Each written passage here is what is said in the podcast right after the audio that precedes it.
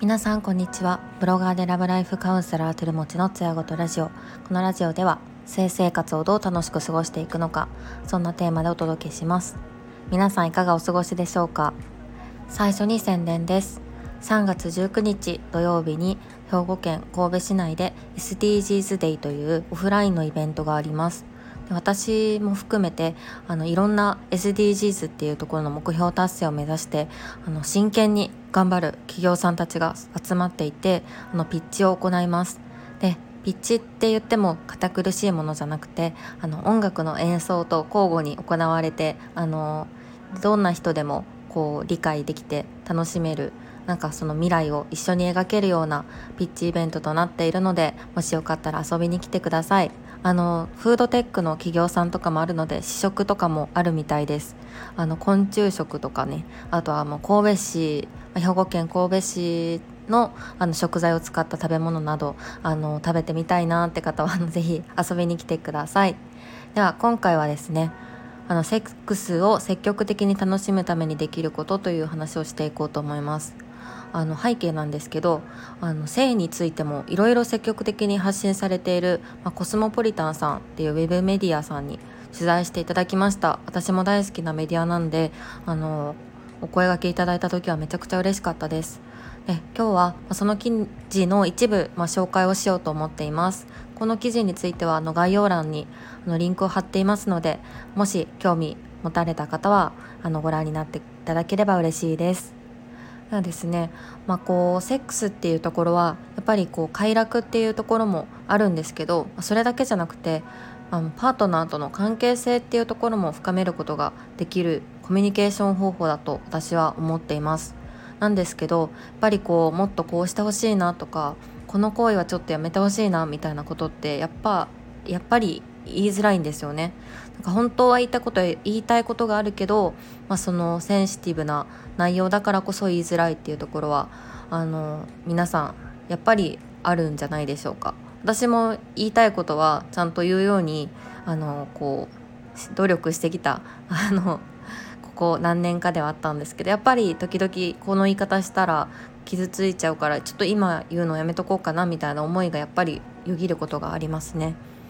でまああの、まあ、自分語りがちょっと続くんですけど私自身は、まあ、学生時代に、まあ、ラブグッズとかセックストイっていうのをあのこうすごく研究したいとか調査したいなっていう魅力を感じて調査したいって思ったことが、まあ、今の SNS の発信につながっています。でまあ、世界中のラブグッズとかセックストイを発信したいっていう気持ちでやってるんですけど、まあ、今コロナ禍であんまり海外に行けなくて海外のアダルト情報をあんまり発信できないっていうもどかしさもあるんですが、まあ、そんな中であのまあ、自然と友人とか知り合いからこうセックスについての相談が多くなったりあのインスタグラムでは DM もいただくようになりました。で、まあ、そのなかなかねあの全てにお答えすることができないんですけど、まあ、相談者の9割っていうのは、まあ、女性の方であの10代から20代の方がすごく多いです。でまあ、セックスレスを解消したいっていうお悩みがすごく多いなっていうところとあの妊活はしてるけど2人の間で温度差が出てきてしまってなんかこうあのどっちかが望む時にセックスができないようになってしまったとか。でまあ夫はこう自分をセックスとしてセックスをしたがらないけどマスターベーションはやっぱりしてるみたいなんですけどどうしたらいいかなとか。あとは10代であれば彼氏のために一生吹き出したいですとか彼氏を喜ばせるために行ってみたいですみたいな悩みも多いなという印象を受けます。で年代によって、まあ、相談内容は様々で多少特徴っていうのはあるんですけど、まあ、10代の方って特に相手の期待に応えたいみたいなそんなような悩みが多いように感じます。なかなかこうセックスに関する教材っていうのはないのでアダルトビデオから得た知識だったりとかまあ、こういうことをしたら相手は喜んでくれるよみたいな情報がやっぱり多いのでそれを飲みにしてる人が多くて、まあ、自分らしい自分たちらしいセックスっていうところについてはまだこう考えれないような中でのこう悩みが起きるのかなっていう印象を受けますね。で男性でも同じくこうセックスレスの相談って多いですし男性特有のこう勃起不全 ED だったりとかマスターベーションはできるけどパートナーはなんか性的対象として見れなくなったみたいな相談もあります。で解決方法っていうのはもうこれが一択みたいなのはなくて人によって人のこう環境とかにもよるのであの初回のいつもカウンセリングではいきなりアドバイスっていうことは少ないですね。で相談者さんとかそのパートナーについての情報を聞いてあの整理しながらまあこうあ今この人たちはこういうこうこういう状況なんだなっていうところを整理してまたあの相談者さんのこう頭の中も整理してっていう情報収集とか整理の時間にほとんど時間を費やせます、まあ、セックスレスとかの悩みだったらいつからお付き合いして結婚してるのかなとかいつからセックスレスになった方なったのかとかあとはセックスレスになる前と後やったらどんな環境の変化があったのかなっていうところを聞いていきます、まあ、その辺りを聞いて情報がこうもうちょっと欲しいなと思ったらお互いの家族の情報とかどんなこう幼少期育てられ方をしてきたのかみたいなところも聞いたりもします。やっぱりまあ子供が生まれたとか今マンションに住んでるとかあとは仕事の環境が変わってすごく忙しいとか、まあ、環境でも全然人によって違うので、まあ、そういったところで一人一人に合わせてアドバイスっていうものをさせていただいてます。で、まあ、環境を変えれたら変えたいし、まあ、メンタル面でこう何かできることがあれば自分を見つめ直してこういうこうこういうことをしていくと、まあ、あの自分と向き合っていけるんじゃないかみたいな話もしていたりします。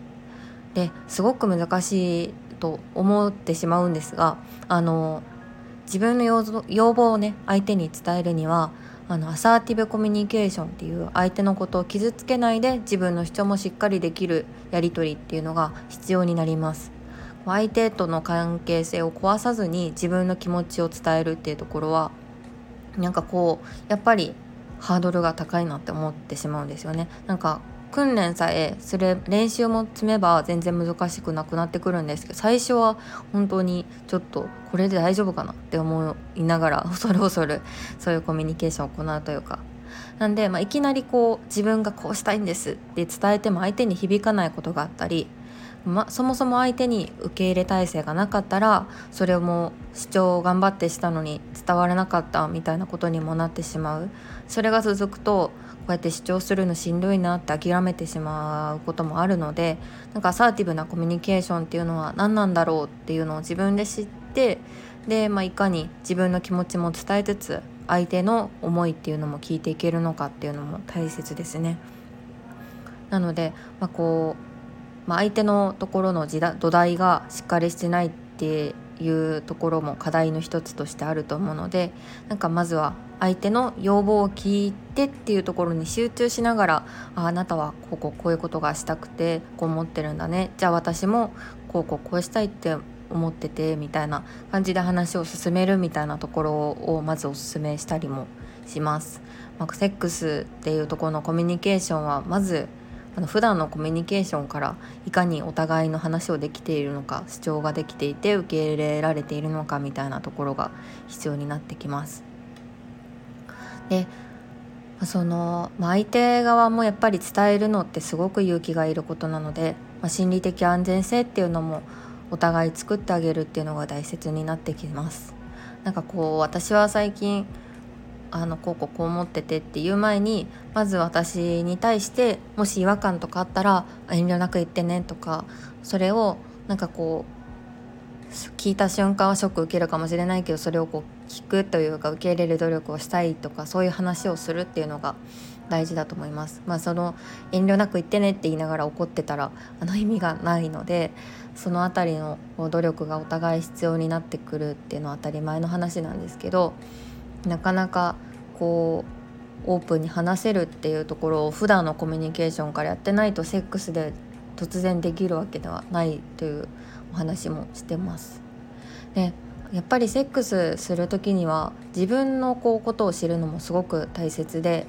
あの私自身も10代や20代の前半の頃もしかしたら今か今もかもしれないんですけど自分のメンタルとか体を見つめ直すってことをこう全然10代はやってなくてなんかとりあえず進んではなんか失敗して傷ついてで見直さずに またぶつかるみたいなことばっかりやってたので全然成長できなかったです。